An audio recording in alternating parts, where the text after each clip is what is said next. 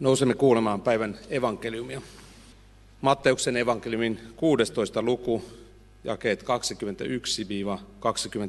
21-23. Jeesus alkoi puhua opetuslapsilleen, että hänen oli mentävä Jerusalemiin ja kärsittää paljon kansan vanhimpien, ylipappien ja lainopettajien käsissä. Hänet surmattaisiin, mutta kolmantena päivänä hän nousisi kuolleista – Pietari veti hänet erilleen ja alkoi nuhdella häntä. Jumala varjelkoon, sitä ei saa tapahtua sinulle, Herra. Mutta hän kääntyi pois ja sanoi Pietarille, väisty tieltäni, saatana, sinä tahdot saada minut lankeamaan. Sinun ajatuksesi eivät ole Jumalasta, vaan ihmisestä.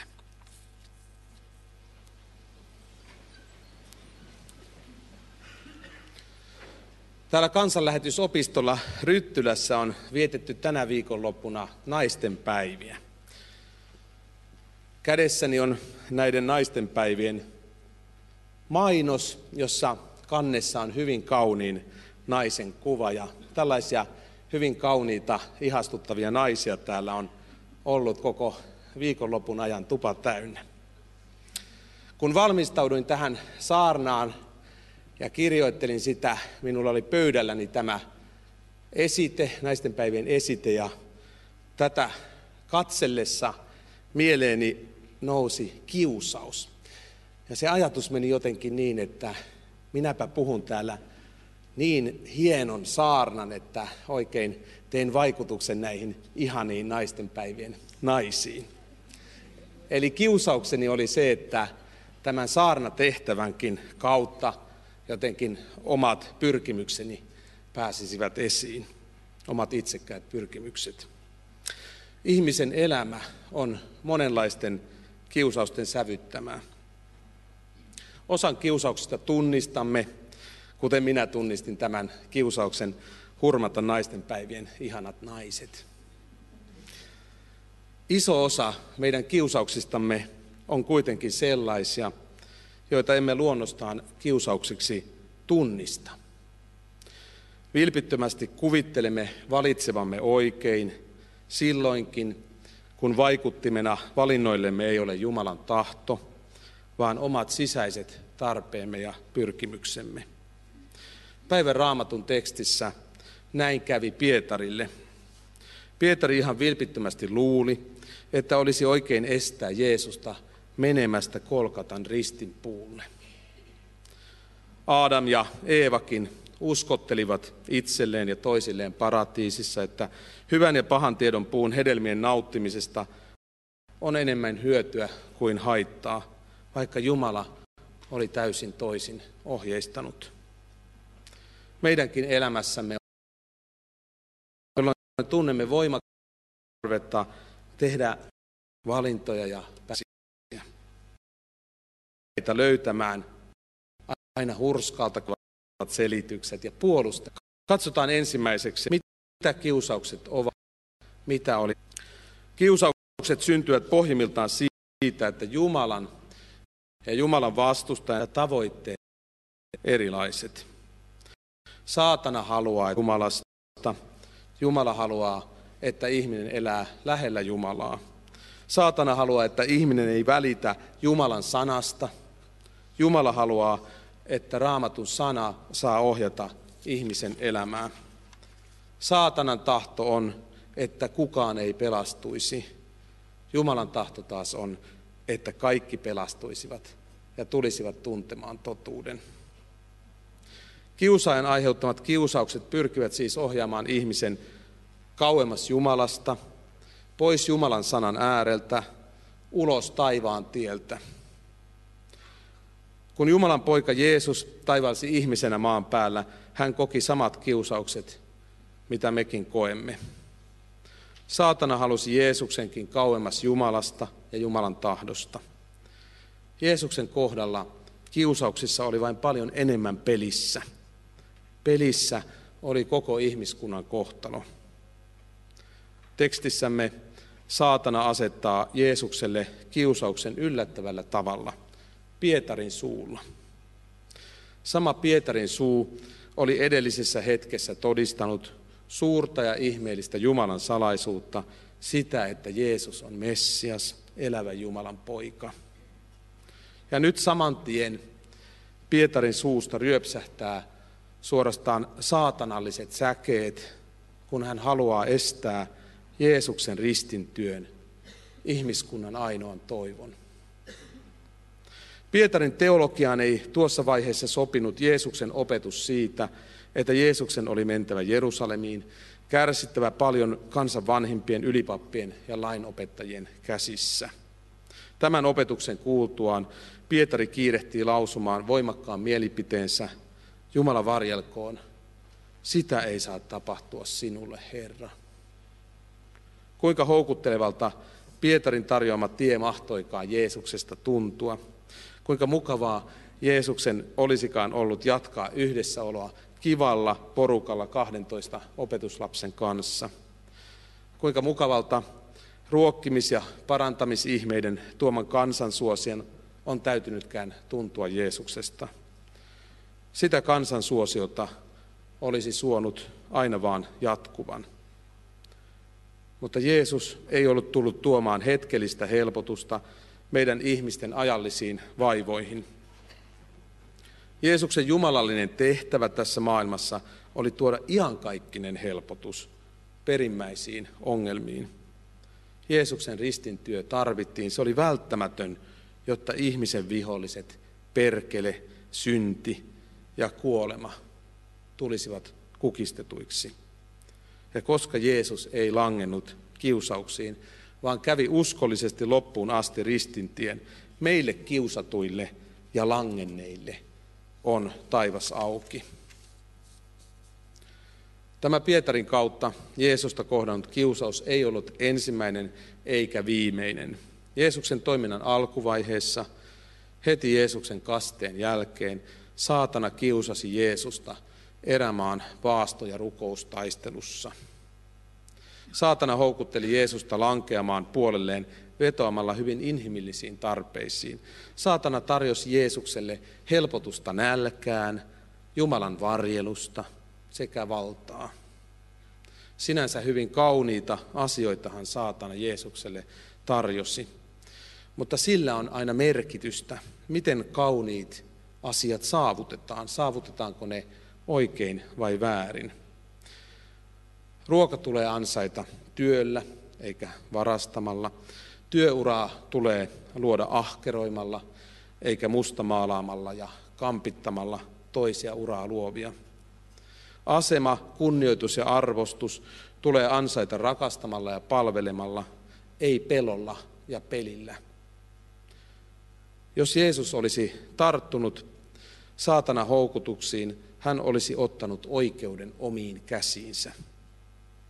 On parempi odottaa Jumalan aikatauluja kuin pyrkiä omin voimin jouduttamaan hyvää. Kun Jumala jotakin tekee, hän tekee sen oikealla tavalla ja hyvällä ajalla. Jeesuskin sai erämaassa kiusaukset kestettyään ihanan avun taivaan isältä kun enkelit tulivat palvelemaan häntä. Tämä apu oli par- paljon ihanampaa ja parempaa kuin se, mitä saatana tarjosi. Jeesuksen viimeinen kiusaus tapahtui ristillä jälleen ihmisten kautta. Juutalaisten ylijohto, ylipapit, lainopettajat ja vanhimmat pilkkasivat Jeesusta sanoen, muita hän on kyllä auttanut, mutta itseään hän ei pysty auttamaan. Onhan hän Israelin kuningas tulkoon nyt ristiltä alas, silloin me uskomme häneen. Kuinka houkuttelevalta Jeesuksesta on täytynyt tuntua mahdollisuus näyttää Jumalan pojan voimansa ja astua ristiltä alas. Kuitenkin rakkaudesta meitä syntisiä kohtaan hän valitsi hirvittävät ristin tuskat ja kuoleman kauhut. Jeesus halusi sovittaa meidän syntimme ja pelastaa meidät. Hän halusi sitä meidän pelastustamme enemmän, paljon enemmän kuin kiusausten tarjoamaa hetkellistä helpotusta. Ja siitä kai kiusauksissa lopulta on kysymys, että ne tarjoavat meille hetkellistä ja halpaa iloa. Sanon uudestaan. Siitä kai kiusauksissa on lopulta kysymys, että ne tarjoavat meille hetkellistä ja halpaa iloa ja nautintoa. Jumala sen sijaan tarjoaa meille pysyvää, arvokasta ja ihan todellista iloa. Mitä opimme Jeesuksen kiusauksen kautta omassa elämässämme vaanivista kiusauksista? Ensinnäkin saatanan päämäärä on kadottaa ihminen. Kiusaukseen lankeaminen on saatanan osatavoite. Saatanan strategia on viedä ihminen kauemmas Jumalasta, kauemmas anteeksiantamuksen lähteeltä ja vaientaa oman tunnon kolkutus. Paholainen ei siis aseta kiusauksia ensisijaisesti siksi, että joutuisimme noloihin tilanteisiin tai vaikeuksiin elämässämme. Jumalan tahdon rikkomista seuraa toki yleensä nolot tilanteet ja vaikeudet, mutta ne ovat vain saatanan osatavoite. Saatanan päätavoite on se, että nolojen tilanteiden ja vaikeuksien keskelle joutuessamme alkaisimme kyseenalaistaa Jumalan mahdollisuuksia. Vaikeuksissa ihminen alkaa luontaisesti epäilemään Jumalan hyvyyttä. Nolona ihminen mieluummin piileskelee Jumalaa kuin kuuntelee Jumalan etsivää ääntä, joka löytyy raamatun lehdiltä. Myös alkusyntiin langenneet Aadam ja Eeva piileskelivät Jumalaa ja olisivat mielellään halunneet vältellä kontaktia Jumalan kanssa. Päivän evankeliumitekstin kautta opimme myöskin sen, että Jumalan johdatus ei mene aina meille mieluisalla ja inhimillisesti järkevällä tavalla. Jumala sallii omiensa elämässä vaikeita ja taakoitettuja taipaleita. Jumalan poika Jeesuskin kulki Jumalan johdatuksesta nälkäisenä autiomaassa paholaisen kiusattavana. Taakkojen alla olevalle ja puutteen alaisille on tarjolla monenlaisia kiusauksia hetkellistä helpotusta tuomaan. Jos oman aviopuolison kanssa on vaikeaa, saattaisi vieraan ihmisen kelkkaan hyppääminen tuntua niin ihanan helpottavalta ja uusia tuulahduksia tuovalta. Mutta tällaisiin tarjouksiin sortumalla ja tarttumalla ihminen tuo kärsimystä itselleen ja ympärillä oleville ihmisille. Ja kaiken sellaisen sekalaisen sotkun keskellä, mitä siitä syntyy, kenenkään siinä kuviossa mukana olevan ei ole helppoa uskoa Jumalaan.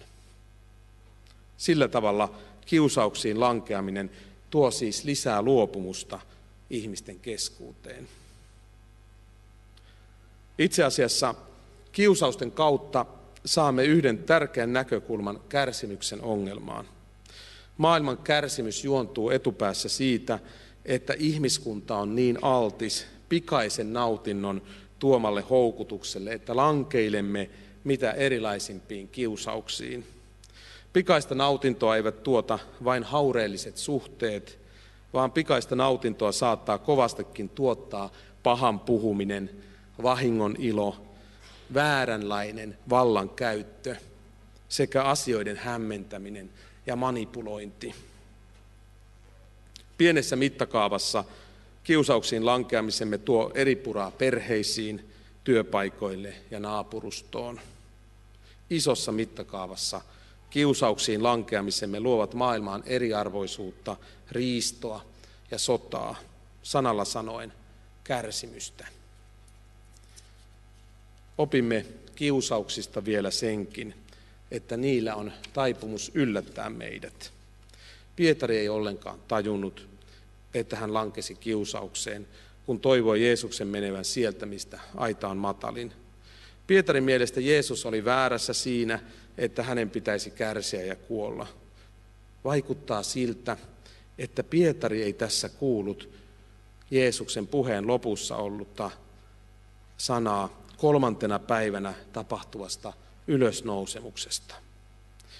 Pietari teki kylläkin sen ihan oikean havainnon, että risti, kärsimys ja kuolema itsessään, pelkästään, ovat ihan mielettömiä asioita. Mutta Pietari ei huomioinut sitä, että kolmantena päivänä tapahtuva ylösnousemus teki Jeesuksen kärsimyksestä, rististä ja kuolemasta mitä mielekkäimmän ja ymmärrettävimmän asian.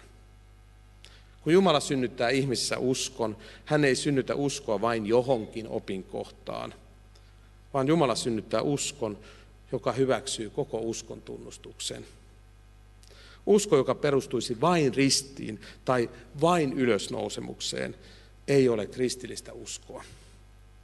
Samoin usko, joka esimerkiksi keskittyy luomiseen, mutta ohittaa lunastuksen ja pyhityksen näkökulman, ei sekään ole sitä uskoa, jonka elävä kolmiyhteinen Jumala synnyttää.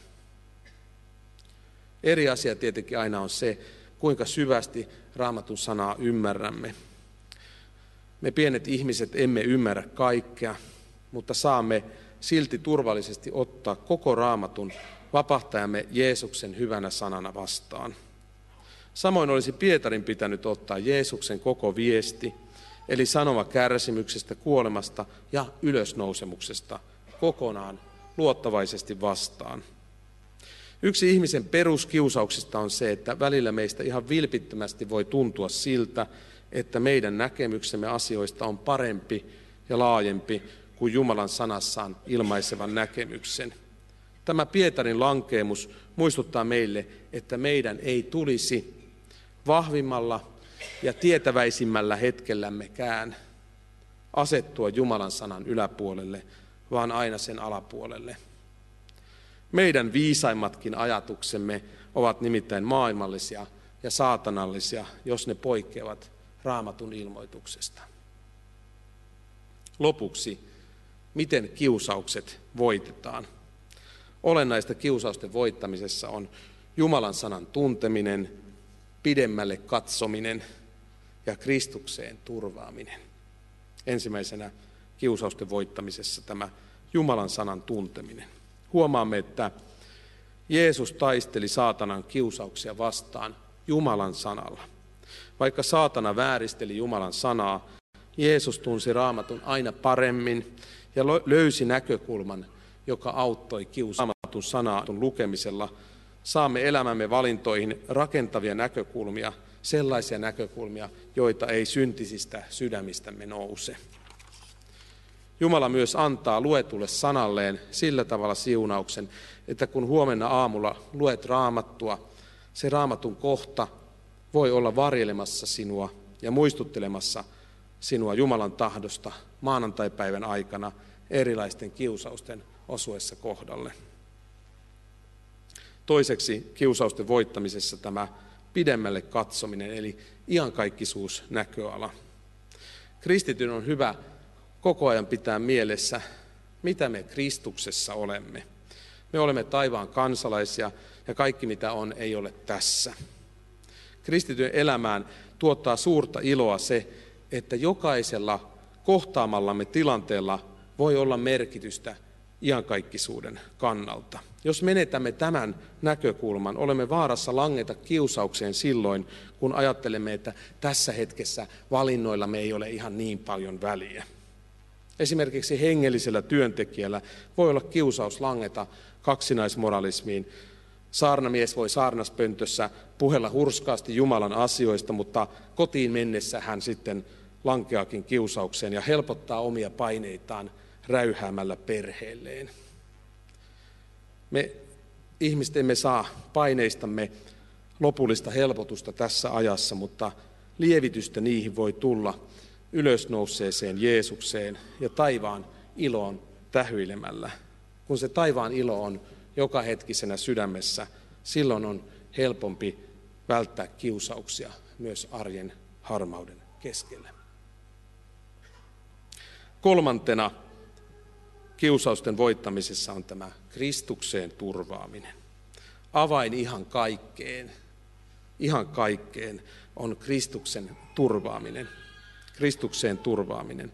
Kiusausten koittaessa vain Jeesus voi lopulta auttaa. Hän pystyy rohkaisemaan, antamaan voimat ja suojelemaan meitä.